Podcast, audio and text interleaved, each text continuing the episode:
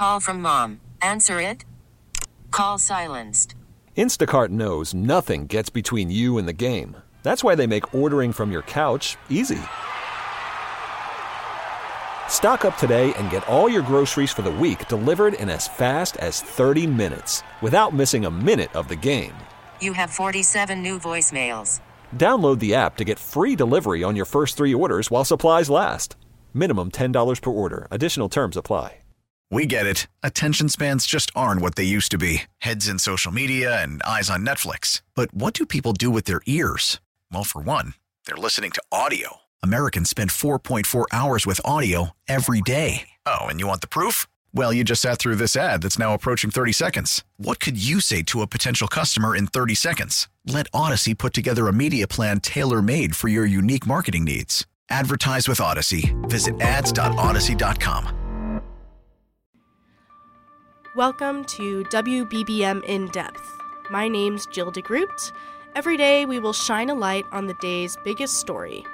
Today we're talking to WBBM reporter Steve Miller about how DNA and genealogy helped identify a previously unknown victim of serial killer John Wayne Gacy over four decades later. Steve, thank you for being here. Pleasure.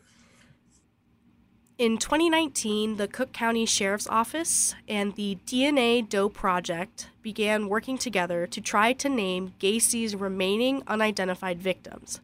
They began with victim number five, who has now been identified through genetic genealogy as North Carolina man Francis Wayne Alexander. Steve, can you give us an insight into the DNA Doe Project, who they are, and their strategy in partnering with the Cook County Sheriff's Office? Yeah, uh, they're California based, and uh, it's been around for a, a, few years, I believe. And it's a team of scientists and genealogists, as I understand it, and uh, some are combination scientists, genealogists. In this case, to identify who was previously known as John Wayne Gacy victim number five uh, they chose this person to try to identify because they had a pretty good idea of when he was killed and the DNA was basically not contaminated. It was in pretty good shape. They took a piece of uh, a molar from this young man and from his remains and sent the DNA uh, sample onto the uh, DNA Doe project. Then they ran it through their system, for lack of a better term, and they searched and searched for something that might come up as a match. And there, there was a match, to put it very simply, there was a match to a second cousin of a family on the East Coast. And through those second cousins, they did some research. The Doe Project did some research and sort of homed in on the the parents or the uh, the family of Francis Wayne Alexander, who whose family called him Wayne Alexander, when they were all pretty sure that this was in fact Wayne Alexander, uh, they asked the members of, of his immediate family, and he has uh, uh, a number of uh, half brothers and half sisters. Uh, and so they asked them to submit DNA, and those were a match, and they decided definitively Gacy victim number five was Wayne Alexander. And is this approach, this genetic genealogy approach a new technique? it, it is. Um, it's been evolving.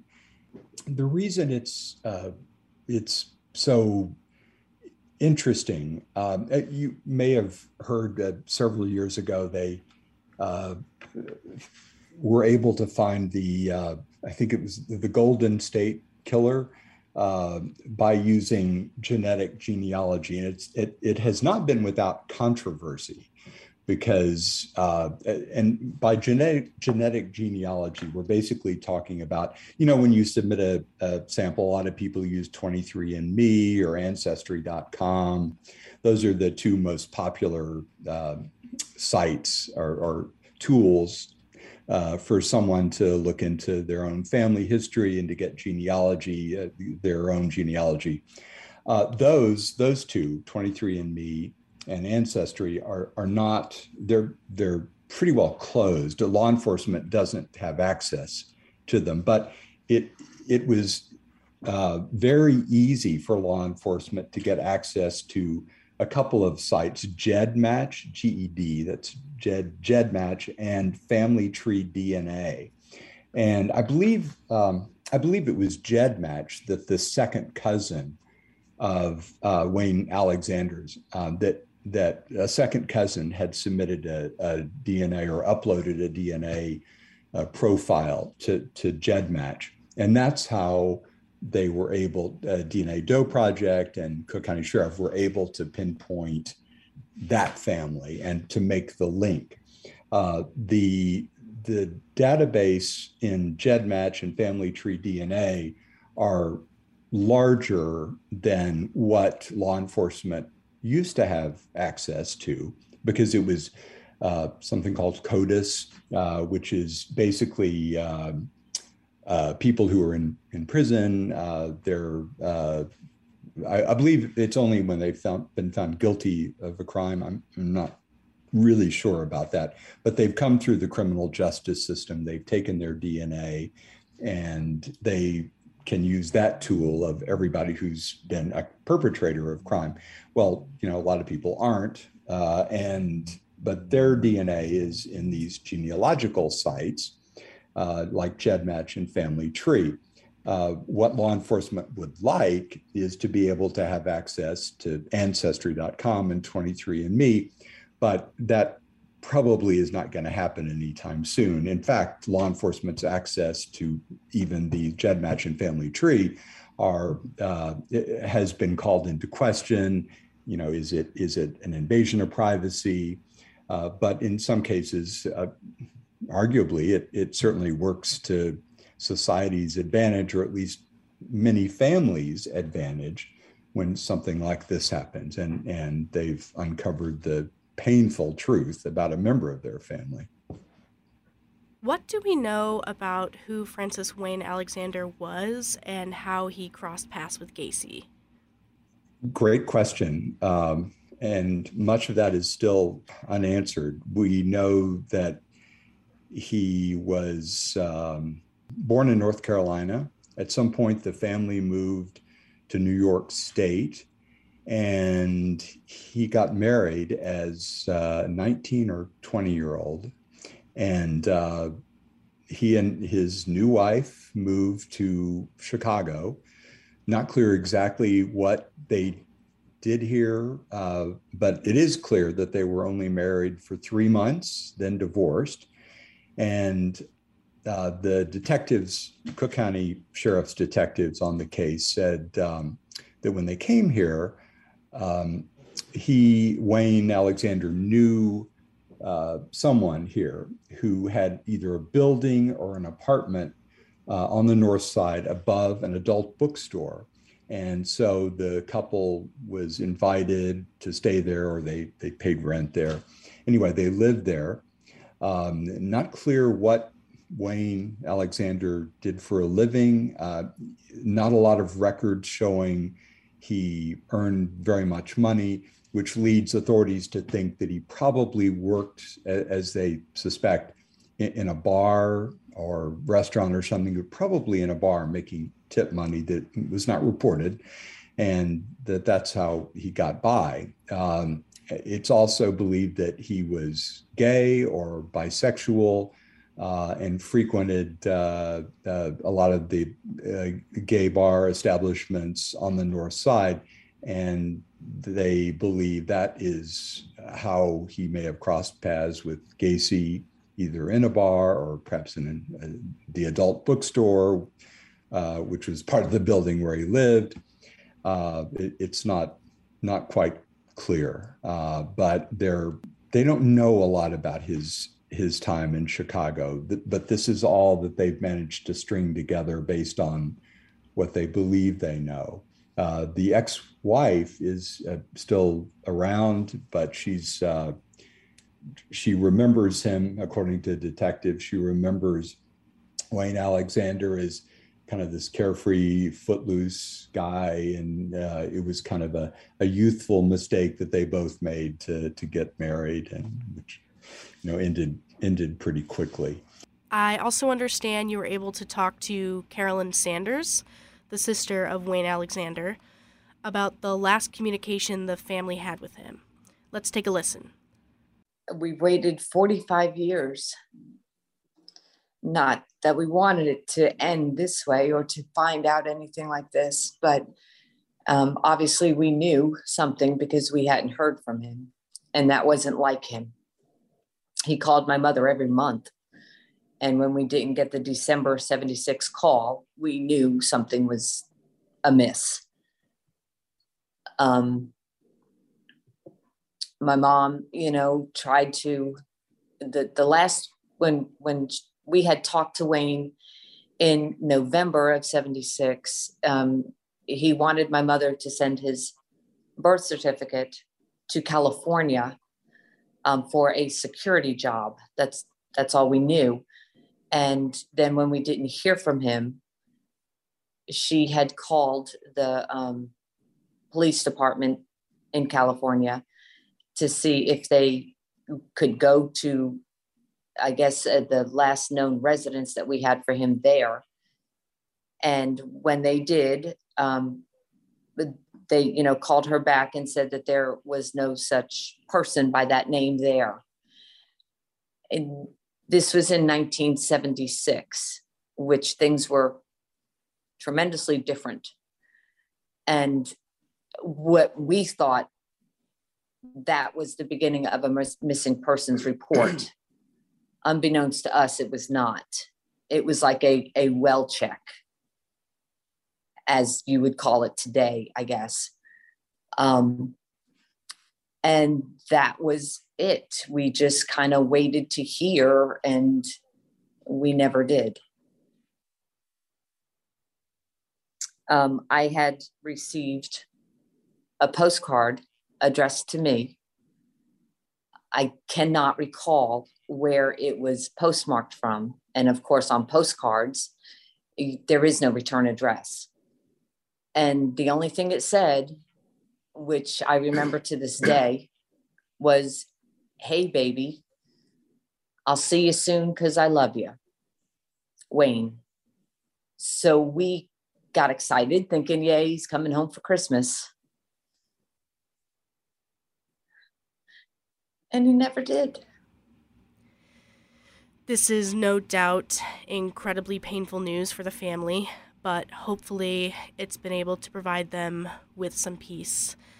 Steve, you also spoke with the Cook County Sheriff Tom Dart about how they might use this investigative genealogy to name other unidentified persons in Cook County. Let's listen. Well, you know, the first thing that clicked in my head when I saw this uh, technology um, innovation come about was how it could be utilized to work on um, unidentified people, uh, obviously missing people, who have shown up in uh, the morgue. And so we have a whole separate operation we've been working on for about a year and a half or so now uh, to try to identify uh, missing persons in the Cook County region, which we have. Um, I'm trying to remember the number now. I think it's like 300 and some. Uh, and this t- technology could be utilized for individuals who've shown up in a morgue, were never identified, were subsequently buried, maybe in an indigent burial ground, um, and there they they lie. With this, we can begin to see if that any of those folks are folks who have been uh, declared missing for years, and the families have been looking for them and um, waiting to hear from them. So that that was the big thing for me. Obviously, we can uh, examine the other five uh, Gacy victims in this method as well. But the big thing for me was for the many, many hundreds of missing people that we have just in our county alone, who most likely um, have uh, there's potential that they may have shown up at the medical examiner's office at some point. Five of Gacy's victims have yet to be identified. Could they potentially be identified using this investigative genetic genealogy? Yeah, I think they're they're doing it one at a time um, because and they're they're doing it in order of which sample is the best. I mean, just for practical reasons, they they're using the samples that have the best DNA, the most intact DNA. Um, and I think they're proceeding that way. I, I, they were asked at a news conference yesterday, "Oh, well, now you're going to, you know, submit all five and see how that goes." Well, no, they're, I, I, my impression is they're going to do it one at a time based on how good the DNA is.